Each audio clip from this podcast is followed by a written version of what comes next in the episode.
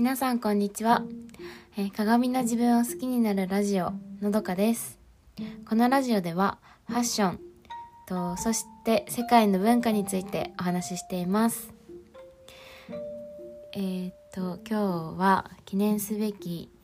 30回目のポッドキャスト配信ということでありがとうございます。えーこれ30回って別にそんななんだろうな。うん。大した数字ではないですがまあ私にしてはよく頑張っているなぁと思っております。いつも聞いてくださりありがとうございます、えー今日は何をお話ししようかなと思うんですがえっ、とですねあの私やっと「エミリー・イン・パリ」っていうドラマを一気見したんですね。これまあ日本語で言うと「エミリーパリに行く」っていう日本語版だと、うん、っていうドラマなんですけど、えーこれネットフリックス独占配信されてるもので去年のな秋頃に、えーシーズン2が配信されたんですね、うん、でもかなりのヒット作らしくてもうすでに続編も決まっているっていうことで、うん、あのドラマの1話自体は20分かな？30分、うん、ずつぐらいででそれがワンシーズン 10, 10, 10作10話、うん、なんですよ。だから本当に短いんですよね他のドラマに比べても。そう、まあ、だから見やすいってのもあるのかもしれないけどやっぱりあもっと見たいってなるんですよね。そう。だからそのシーズン1を見てシーズン1やってる時からもうシーズン2が多分あのー配信予定続編が決まってて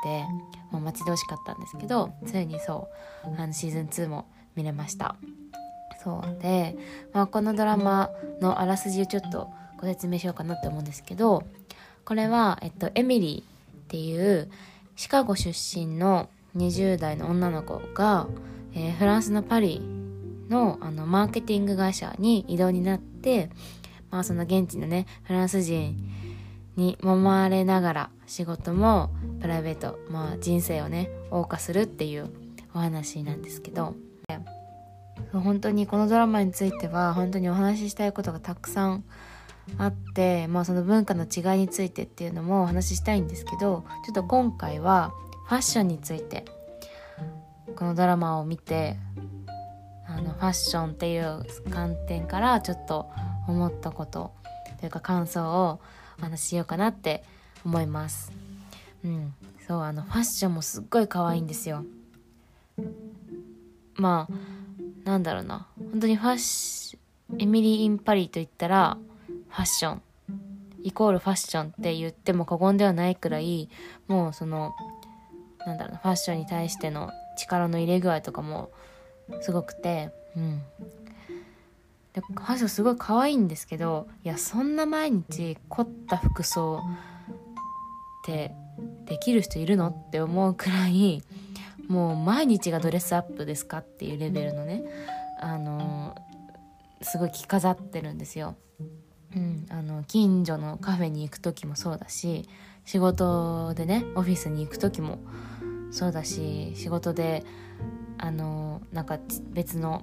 オフィス以外のところに出かける時もそうだしあとはその夜パーティーもう毎日のようにパーティーとかなんか飲みに行ってるんですけど、うん、でそういうとこに行くにももう毎日ドレスアップしててでまあそのパーティーの時なんかはもうまたより一層ね一段ともうかっちり決めてきてうわーって思うんですけど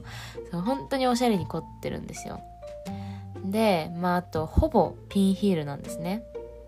女の子たちは。そう。絶対その石畳の、ね、ヨーロッパの道路でそんなピンヒール履いてたら絶対ボロボロだろうってヒールボロボロじゃんって思うんですけどまあまあそこは ドラマの世界だよなって思いながら。うん。でそうほぼピンヒールなんだけどたまにぺたんこのサンダルとか履いてくるんですよ。ああそうきたかってなんかね思うんで面白い。そこがね私好きでそうなんかはったりをかまされたというか。うん。なんか上の服装は靴以外は全然いつもと同じような、ね、感じなのに足元だけピンヒールからぺたんこになるっていうのがすっごいなんかギャップ萌えなんですよね私的に。うん、でもまあその結構賛否両論あるんですよエミリー・インパリのあのファッションって。っていうのもすっごいまあなんだろうな柄物と柄物も組み合わせたりとかすごいなんか変な形のねあのちょっと奇抜な感じの洋服だったりとかがあってそう結構調べるとそういうアンチコメント的なのも多いんですけどでも私も確かに正直思うんですよ。なんだこのファッションって。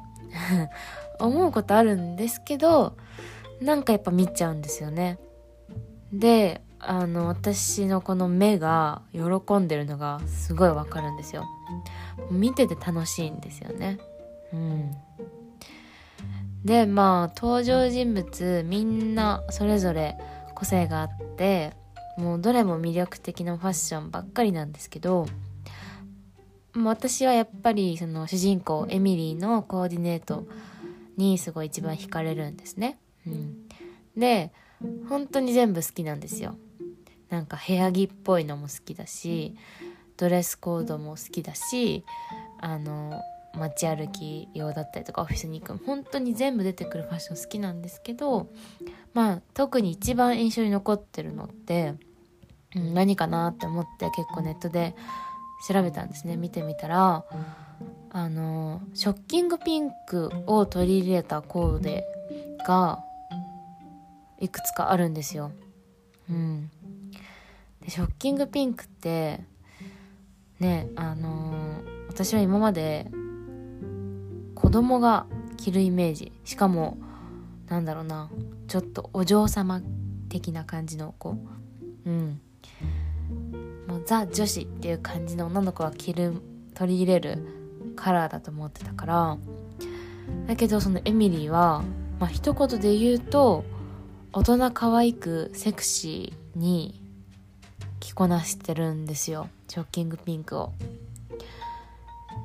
で、まあ、かつそのなんかぶりっ子っていう感じじゃなくてまあそれはそのなんだろうな。ほんとかっこよさもある。ヘルシーな、うん、大人っ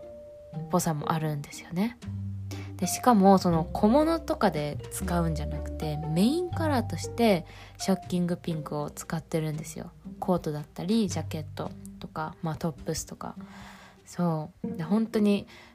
あのバンってショッキングショッキングピンクメインで考えられてるコーデというか。うん。そう。でそう可愛い子供がね身につけてるイメージだったから。うん。まあ大人になるとなんだろうな淡いピンクとか、まあ、ベージュに近いピンク？ベージュピンク、うん、とかサーモンピンクとか。なんかちょっとそういう系のねあのー、ピンクの主張があんまりない控えめな色を着るイメージだったけど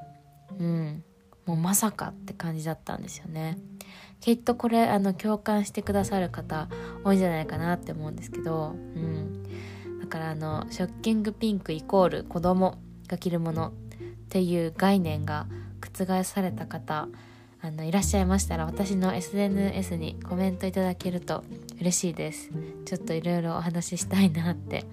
思います。まあ全然お話じゃなくてもいいんですけど。うんコメント待ってます。はい。私もあのねあのすっかり暖かくなって春もう春と呼んでいいのかな？いいですよね。うん。春なのであのそんなピンクカラーを楽しみたいなって思ってますはいえっと今日もお聴きいただきありがとうございました、えー、このラジオの感想やご意見お待ちしております、えー、概要欄に各 SNS のリンクを載せておりますので、そちらから DM などコメントとかいただけると嬉しいです。えー、またこのラジオのフォローもよろしくお願いします。えー、それでは素敵な一日をお過ごしください。